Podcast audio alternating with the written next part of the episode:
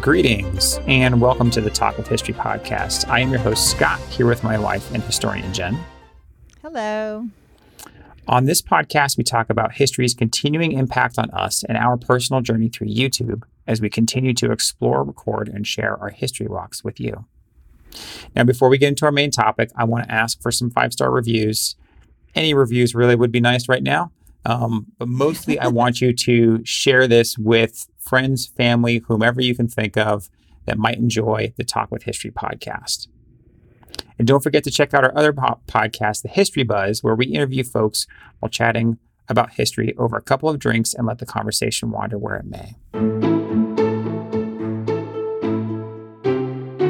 Now, I joked once with Jen, and it was much later in our relationship, that I realized why she likes ghost stories so much. And when you think about it, you may realize why she likes them so much as well. And that's because ghost stories inevitably tell tales of history, tales that are often un- unexplained. But did you know that one of the most infamous seafaring ghost stories is based on real world events in a place where we walked? So, Jen, why don't you tell us about what we're talking about today? We are going to talk about the mysterious ghost ship, the Carroll Deering. All right. So the Carroll Deering. Now, why why did we decide to to cover the Carroll Deering? Give give our listeners a little bit of a backstory on on why we picked this this particular topic and then kind of the, the background behind that. Sure. So we went down to Hatteras for spring break with our kids. And while we were down in Hatteras, we were exploring the area and went to a museum there. And it was called the Graveyard of the Atlantic. And when we walked in, one of the first exhibits was artifacts that had been rescued from the Carroll Deering. And they went into the story about this mysterious ship, the Carroll Deering.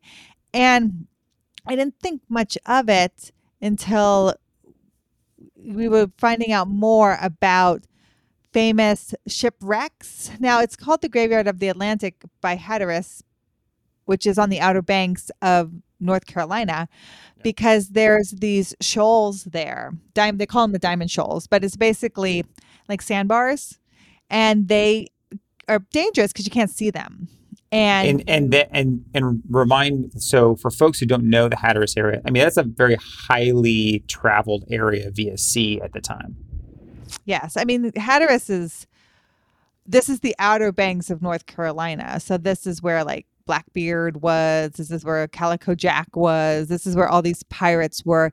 It's basically like a land guard of the coast of North Carolina. If you look at a map, it basically looks like this little thin piece of land that's guarding the coast of North Carolina. And that's what the Outer Banks are. And nowadays, they have bridges that kind of connect them so you can drive down them. Now, Hatteras is the farthest southern point, and then you have to take the ferry from Hatteras to Ocracoke, which we did. But Hatteras is where the graveyard of the Atlantic is, and that's where the the lighthouse is, and that's where this mysterious ship, the Carroll Deering, basically ran ashore in um, 1921. So what's so what's the remind me of the background of the Carroll Deering? Like, what was it doing before it crashed on on the shore and uh, and all that? Sure. So it actually was a like I guess a, a young ship. If you want to say young, uh, Carroll Deering was named after the G.G. Deering Company shipbuilding company. His son, the man who owned it, his son's name was Carroll.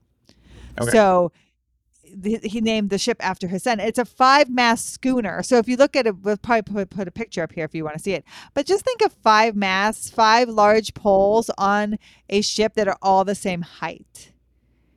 So a five mast schooner, which basically, this type of ship is used for cargo. This is a large commercial sailing ship, and that's what it was used for. It was used to carry cargo, and it's it was built in Maine in 1919 for it to be found abandoned in 1921 is basically two years after it was built. So it's not very old for a ship.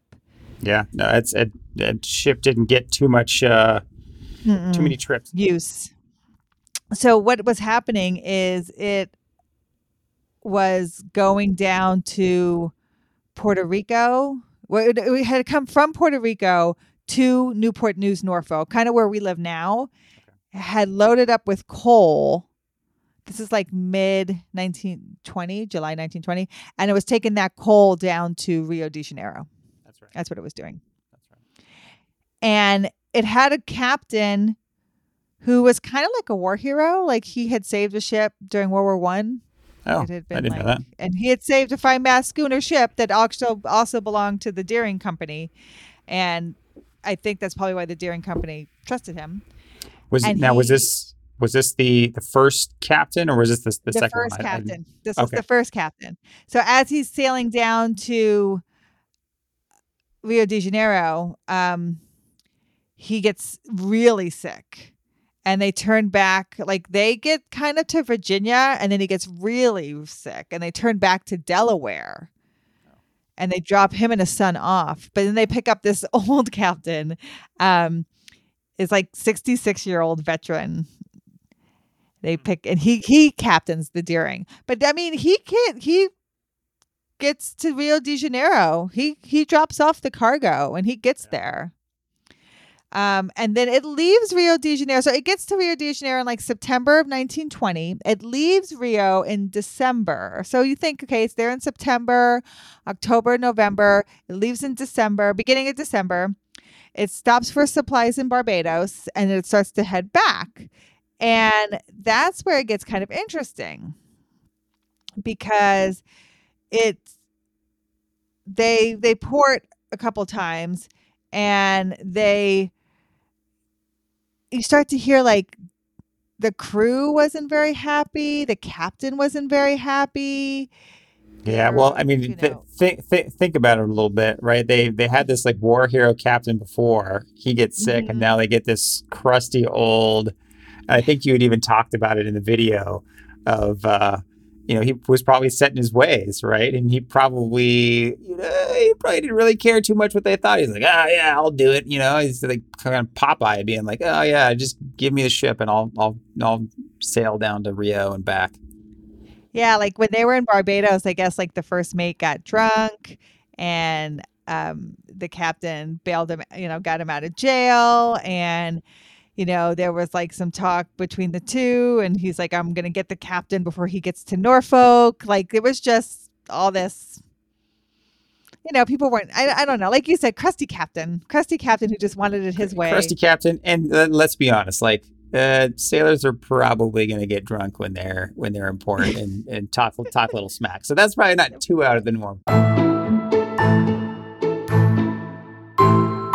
But No, no. talking about potential mutiny, that's that's that's an eyebrow raiser. Yes. So so this is where it gets interesting. So the ship was sighted by the Cape Lookout lightship off of North Carolina January 28th, 1921. So it leaves, you know, it leaves the beginning of December, hits Barbados, must it's coming up the eastern shore, and then that's when it's sighting. Um, it's sighted January 28th, 1921. And the Deering hailed the lookout ship.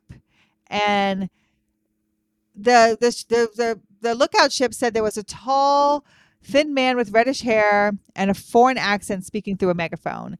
And he told him the the vessel had lost its anchors in a storm off of Cape Fear, and asked if they could notify the ship's owner, G.G.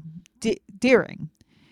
And um, the the lightship lookout took note of this because his radio was out, he was unable to report it at the time. But he noticed like the crew was kind of what he called milling around the quarterdeck on the ship, an area where people usually aren't allowed. So like they're kind of milling. That's don't that's know. such a that that was one detail that kind of in a weird way stood out to me because it seems so kind of arbitrary. Like I, I, Yeah. I'm just I'm just weird. It was weird to me that this guy who was like, you know, taking this kind of hey call for help from people that we don't have our anchors.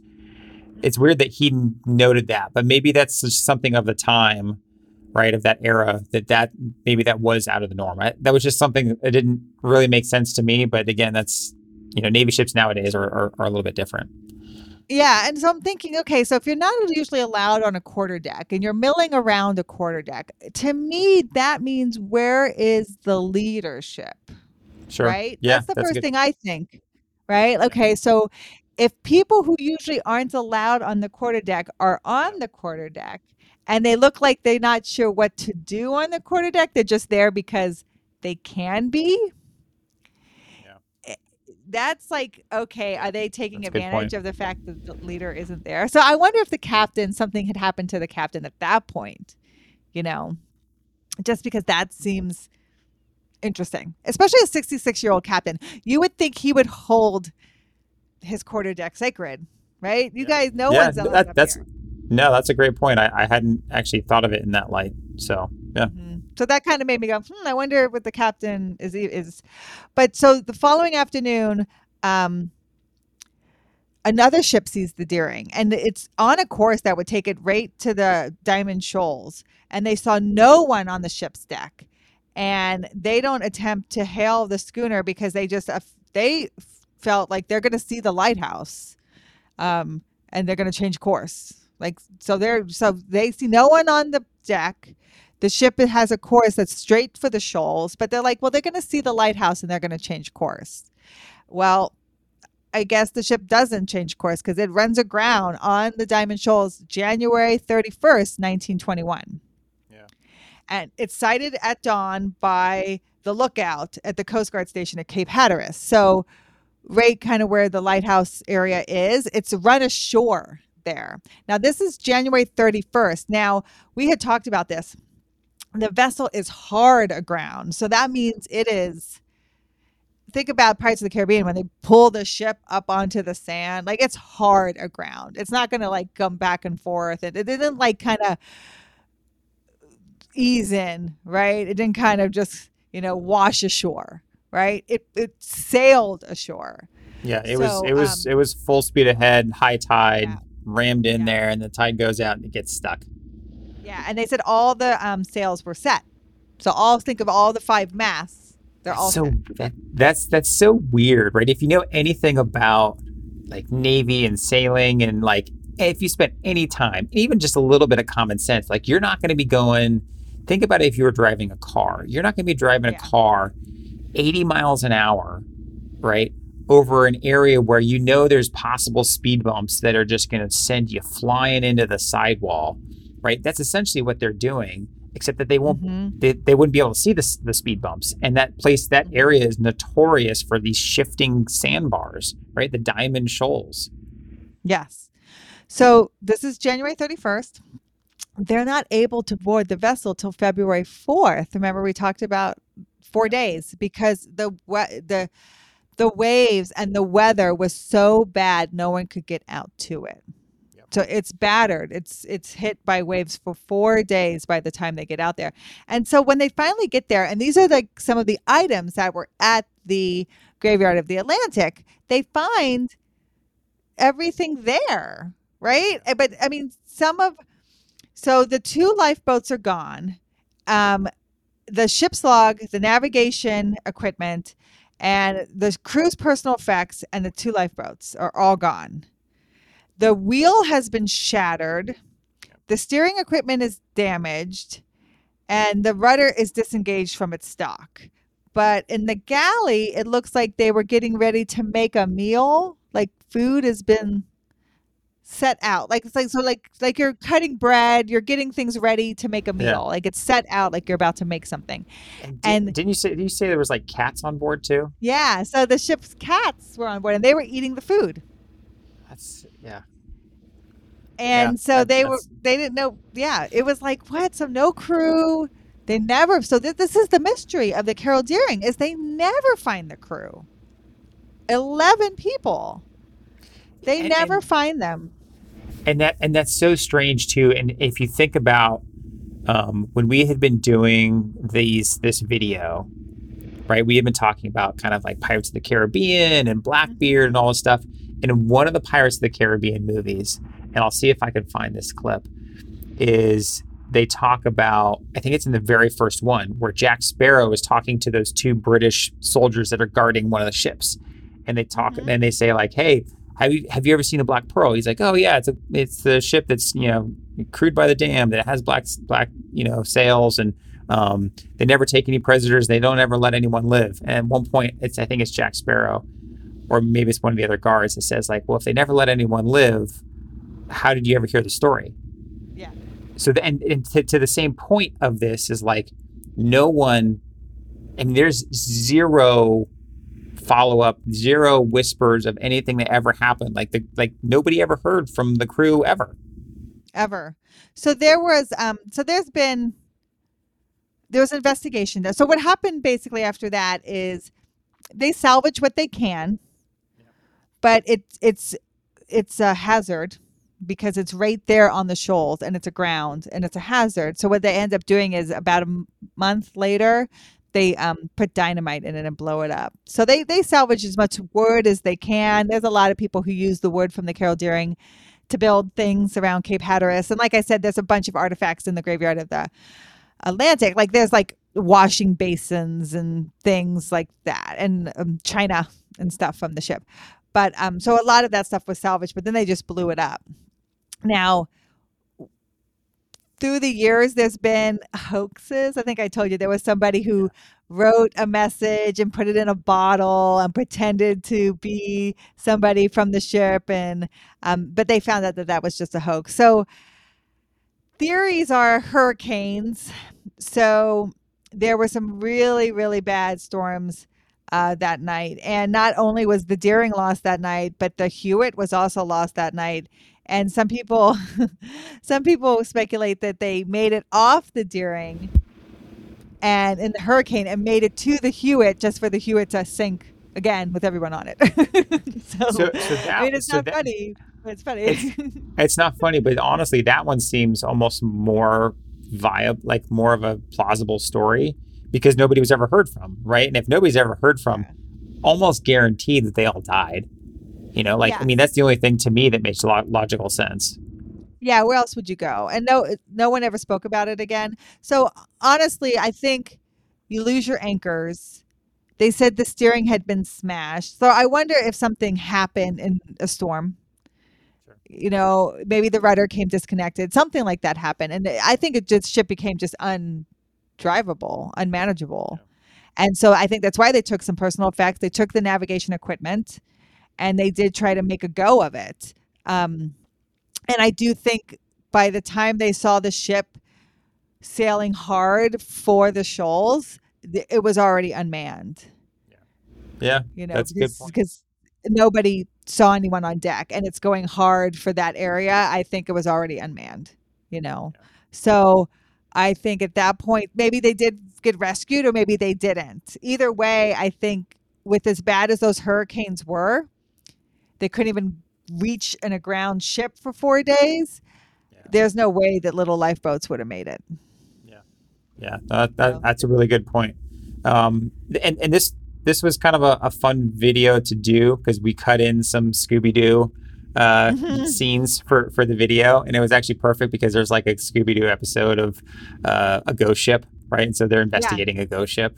Um, Oh, because that, that there's still that was kinda stories, right? There's still stories. Piracy. I mean, this is still times of, you know, this is the early 1900s. Like piracy. There are rum runners. There's people who are running rum back and forth, and they think maybe they came across someone like that. You know, mutiny, of course, is mentioned because of what happened in Barbados. Of course. So you get because no one knows. There's all these great speculations, right? How ominous is it to see an unmanned ship, and to see an unmanned ship like run aground? Like, oh my, that's amazing. Because when you really think about it, if they would have stayed with the ship, they probably would have survived. Yeah, probably. Right. Because if the cats survived, more than likely humans would have survived, even if your ship would have been battered for four days. You still would have survived on it. And um, so to see a ship that you probably would have made it if you would have stayed on it with nobody on it and then never hearing from the crew again, it becomes a paranormal ghost ship. Yeah. Yeah. Right? No, that- it- that's this- what the Sorry. Yeah, so so th- th- this this was a fun one to to do to just kind of talk about and learn about because we hadn't really expected. So it was kind of a pleasant surprise as far as our vacation and and just the story itself goes.